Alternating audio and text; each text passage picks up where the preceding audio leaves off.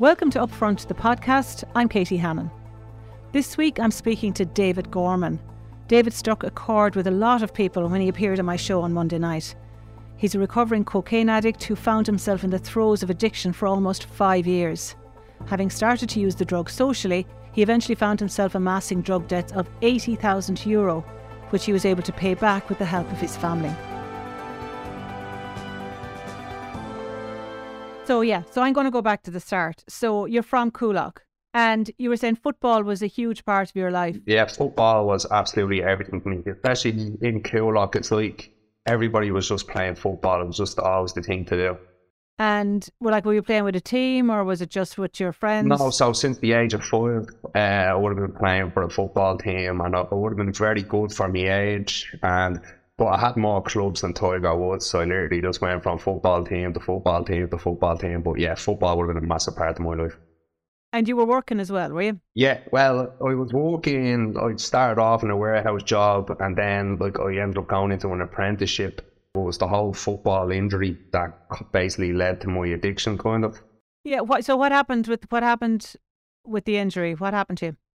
Yeah, so I basically I have a complete tear of the ACL and cartilage in my left knee. I still have an now. I'm only actually getting an operation on it this year. And when that happened, like that sort of led to the addiction. And that sounds very stupid to some people, like, uh, what, so you couldn't kick a ball up and down the field, and that led to your addiction. But like my whole family are involved in football. It would have been a huge part of my life. All of my friends are through football. So when I couldn't play it anymore, I just felt like I lost a self, like a, a part of myself. And before I could even get like my knee fixed or looked at, I was offered a job over in Denmark. And I had been going out a bit more on the weekends because I, like, I just lost like a sense of community. And I ended up moving to Denmark. And then that is when my addiction just completely escalated. I was basically living over there. I had no family around to hold me accountable. I was living with lads my own age. And then that was just when it really did start to escalate. I know that we were talking on the program this week about how just how it is everywhere at the moment. That it's like there's no getting away from it. It's just it's not even thought about or talked about much. It's just there for for people uh, of you know in their twenties and thirties now. Was that it was was that what it was like? I mean, was it literally just a casual thing that that pretty much everyone you knew was doing. Exactly. And then even like, so when we went to Denmark, because I noticed myself using um, cocaine, like just, I, I, so I could see it was sort of getting a hold of me. So I said, right, this is a perfect opportunity. I can go over here and get away from it. And I was walking over here with loads of Irish lads and they were actually bringing it over with them. So, and then, yeah, so there was no escape. They were bringing it over from Ireland. Bringing it over from Ireland, uh, selling it over there, and basically making more money selling cocaine than they were actually working in Denmark. Can you explain for somebody who do, who doesn't hasn't done cocaine, hasn't done the a line or whatever? What does it feel like? What was the buzz? Yeah, so it's like it's sort of like a feeling of euphoria. Like you're just more energized, you're buzzing, you're just talking all the time, and just just lots and lots of eh, you just have lots and lots of energy. Like you talk about anything to anyone, and I would have been really a hyper person, and that made me extra hyper, and that's why I think I liked it a lot. But also because of my knee injury, it sort of numbed me from like what was going around and I didn't have to deal with my feelings when I took it. So that's why I think it got a hold of me a lot quicker. Yeah, because I think a lot of people take it for confidence social, socially, you know, people who, who might not have that confidence. Yeah. Uh, th- this is what does it for them. Uh, but for you, it, it was kind of doing a dual thing. It was, it was, it was that, but also, as you say, you you were kind of you you had that issue going on that you you felt a bit separated from your old life. Yeah, and then that just like made me not think about it and took me away from it and stuff like that. But yeah, that's exactly what it done for me. It basically, it basically doesn't know me. And I don't get me, oh, it was enjoyment at the start, but it quickly caught that. Like even every time I done it, I regretted doing it, but I just couldn't stop doing it. Okay, so how does it start? You start with what? A line or two on a on a Friday night or a Saturday night. Just explain to me how much cocaine you started off on and how how it escalated. Yeah, so we basically like just mm, friends going out on the weekend and they're like, Do you want to go halves on a bag? And like a bag would be one gram, so fifty euro each, hundred euro a bag. And you just like tip away at that for the night and then that'd be it. And then that'd go on. Then eventually lead to you, right, I want to get my own bag. And then you'd get a full bag to yourself. And then you'd get two bags, so because in case I'm going to a party after the nightclub. And it just progresses, progresses. And the thing about cocaine is like, you, like you probably at the start you can do one and leave it at that. But then you just want more and more, and you keep on chasing it. And like you're texting people at five in the morning, "Are you around?" But you, you always just want more of it. And was there ever any difficulty getting the, your hands on those bags? No, not not at all. So like like I even said when I was on your show, like like they let me basically rake up a thirty thousand euro bill. So and like it's just crazy. Like oh, it, what it does, like I had no pride in myself. Like I literally send messages the length of essays, like just begging people, "Are you around? Please, can you give it to me?" But we always, always got it. Always got it. And was there ever any fear in your social group that there'd be any consequences, like legal consequences for carrying it or or even selling it? Uh, no, none whatsoever. So like I, I never sold or anything like that, but even when I was going to meet people to get the bags off them, like it's not like we're going down dark alleys they're putting up on your road, car window down, there you go. Like there's there's no fear whatsoever. Like Okay, so you're in Denmark. At what point do you have a sort of a feeling of I'm in trouble here? Um, so that that's when I was only doing on the weekends, but then it progressed into sort of like um like nearly close enough to every day. And that went on for a year. And I was on very good uh, money in Denmark, but I was left with probably like 20 euro, 50 euro from myself at the end of the week. And I was over there for a year. I came home and I was to go to Voss. And so my money dropped down very low and I had already like got up a few bills. So that's when I basically had to like, just get a warehouse job. I was working night shifts. So I just had to get, get some sort of job that was making some sort of money to pay these back. And then when I went on the night shift, then that was like the worst year of my life because then I was using during the night, during the day, and that was constant. So you were using at work to keep you going during the night? But I was using at work, yeah. And that's like, like that's basically I sort of got away with it because you're walking like nights. There's not many people around. I probably work with like four other people, but that's all I literally done. I literally just went to work, locked myself in my bedroom, went to work, locked myself in my bedroom, and I just done that for years.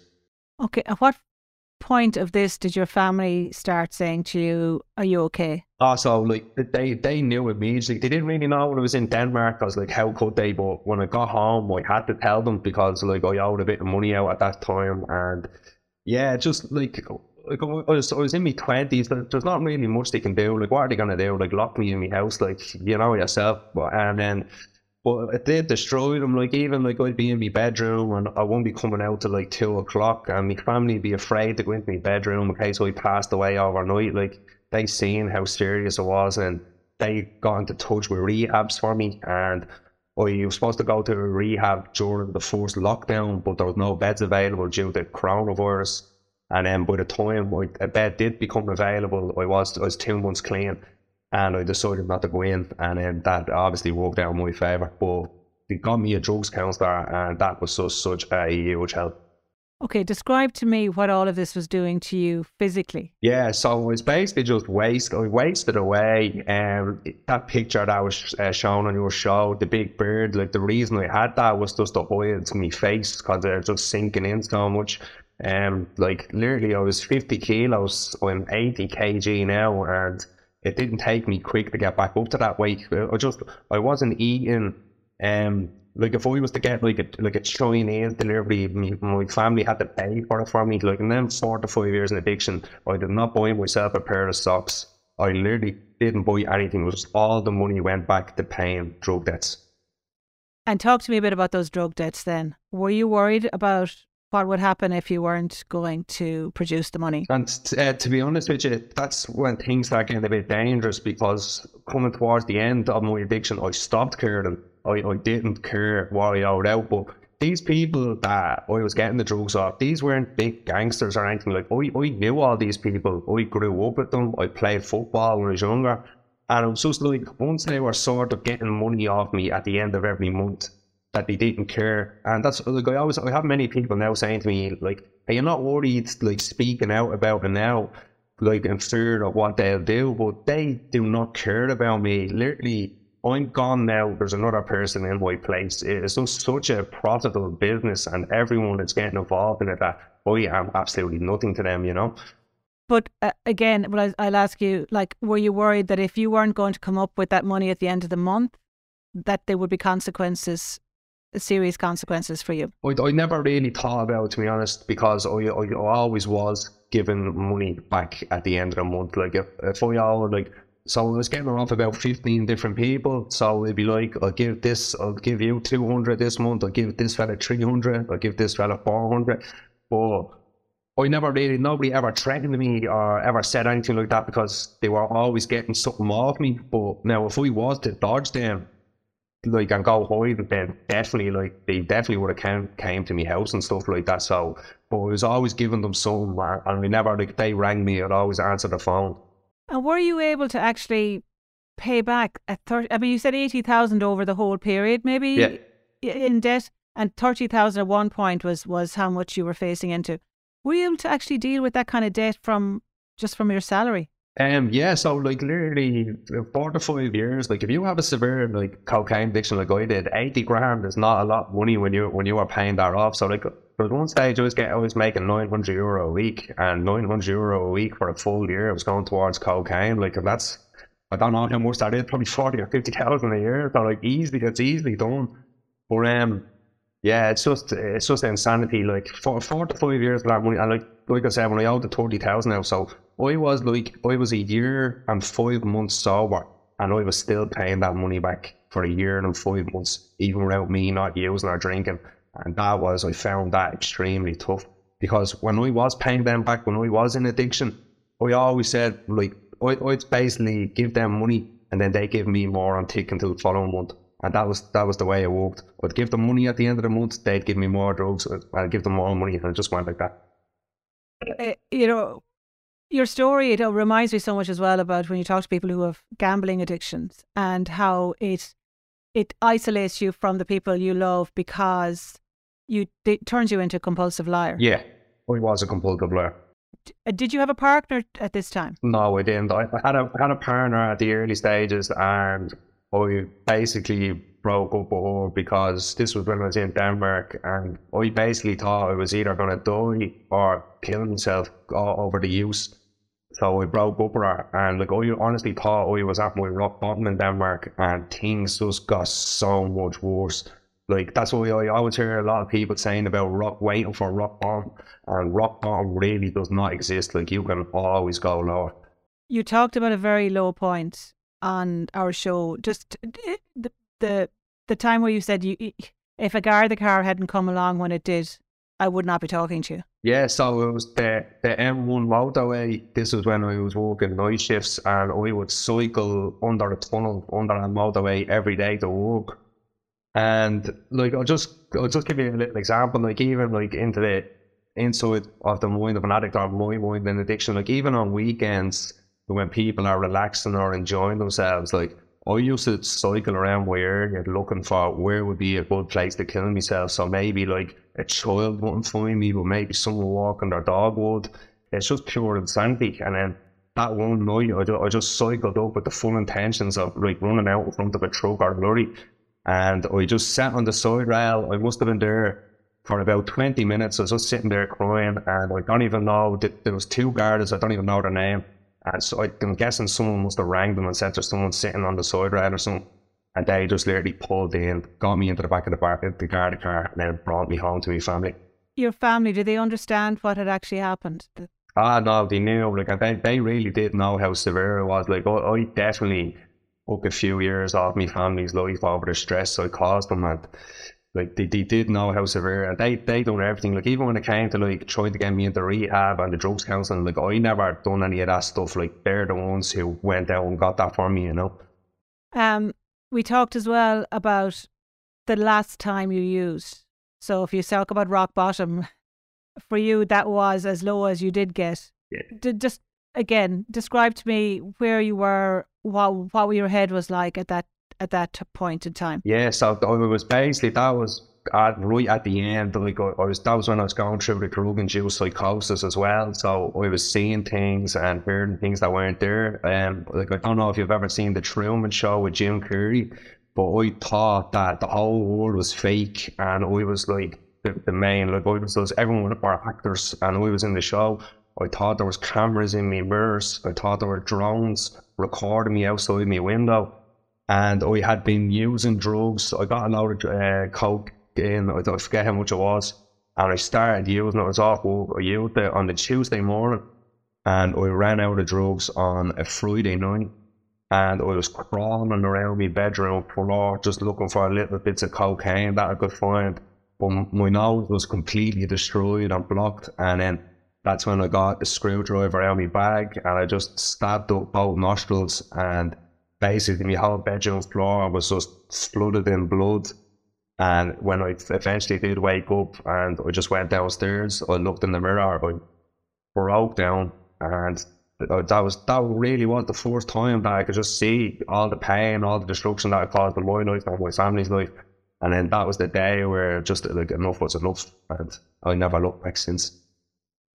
And what did you? What were the practical things you actually? Because I know people will know people who are you know, in the throes of what you're describing there and will have, you know, maybe be losing faith that they'll ever get them back, or people maybe themselves might be going down this road. What was it? How did you crawl your way back up out of that hole?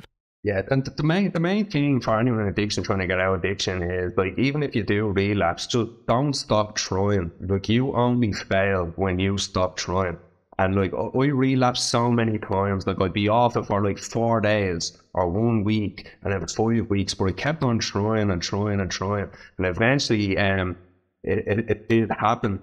But for me, like, so I really wouldn't recommend this for work for me. I, I completely isolated myself for a few months. Like, I'd, I'd go to work and like I'd always have to be people looking out for me. Even my mum had the whole road looking out for me. Like if I was leaving my house, like where is he going? Where is he going? And I literally just sat in my house every weekend. I watched films.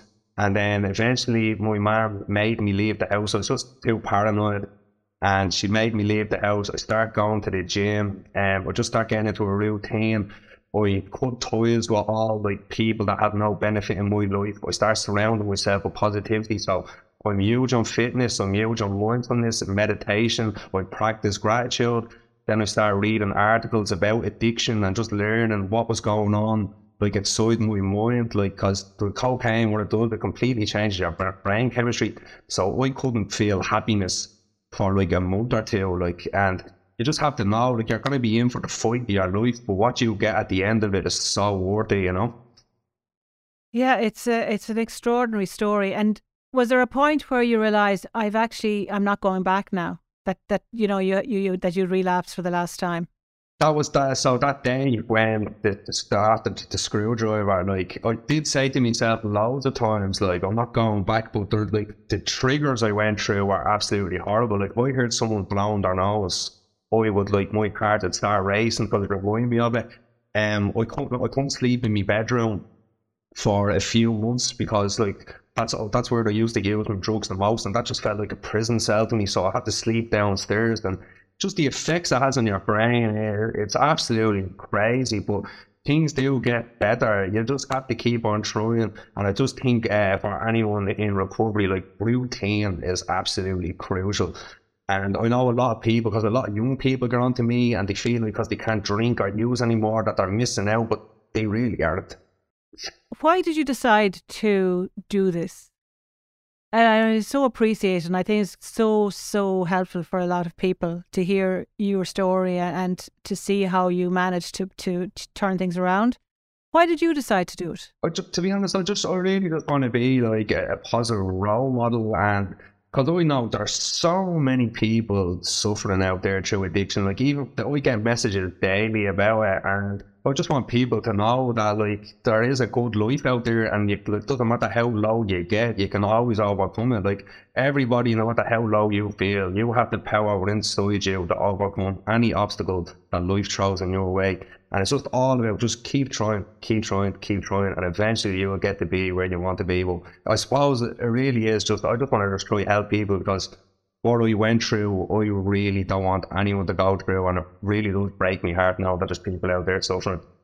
And when you see how much coke in particular, but every every kind of drug uh, is out there at the moment, just how normalized taking hard drugs has become. It it must break your heart a little bit. It's crazy, and then like even sorry when we're on your show where we heard about the discussion about uh, legalization of cocaine, like that sounds like something out of a film to me. I'm like, what good can come from that? Like, I do understand that it would probably reduce criminal activity, but the amount of increase in drug abuse, in drug addiction that would come from that, I just, I just think that outweighs any good that the legalization of. I just can't understand it. Like, well, how would that work? There's, you can just go into a shop and buy a bag of pure cocaine. Like, I don't know. It's, it's insanity in any way. I think. Although I'm sure you wouldn't be against the decriminalisation of of people who are addicted to, to hard drugs. That's the other that's the other side of that argument. No, not at all. Like the last thing these people need to do is being punished. Like they need to be going into rehabilitation centres. They need love. They need care. They need support. They don't need to be criminalised for it. So where to now for you, David? What, what where would you like to go with your life after you know living through this hell and coming out the other end? I'd probably like to get a job, maybe working in like communications or something like that. Basically, where I can just help people. Like I'm in a job at the minute now. Um, I, won't really say much about it, but it's not. A very good environment for someone who was in recovery, and hopefully, I can just get a job where I can like, just help as many people as I can, and just basically be a benefit, not just a number, you know. And you're doing life coaching. I'm doing life coaching now uh, on the side. I find it very hard to do it just because I, I work Monday to Friday. And I'm also doing a personal training course. That's every Saturday now for the 17 weeks. So I'm extremely busy. So it's just hard doing everything and having a social life as well, you know. So hopefully a bit of good can come from all of this. I definitely hope so. David, thanks very, very much. No problem. Thank you. Thanks. And that was David Gorman. If you've been affected by any of the issues discussed on this week's podcast, please click the link in the episode description or visit rte.ie forward slash helplines. Subscribe now to get new episodes on your feed when they're published and get in touch if there's someone you'd like to hear featured. On Twitter, we're at RTE Upfront or send us a WhatsApp message to 087 677 1000. And don't forget to join me on RTE1 every Monday night at 10.35. Talk to you then.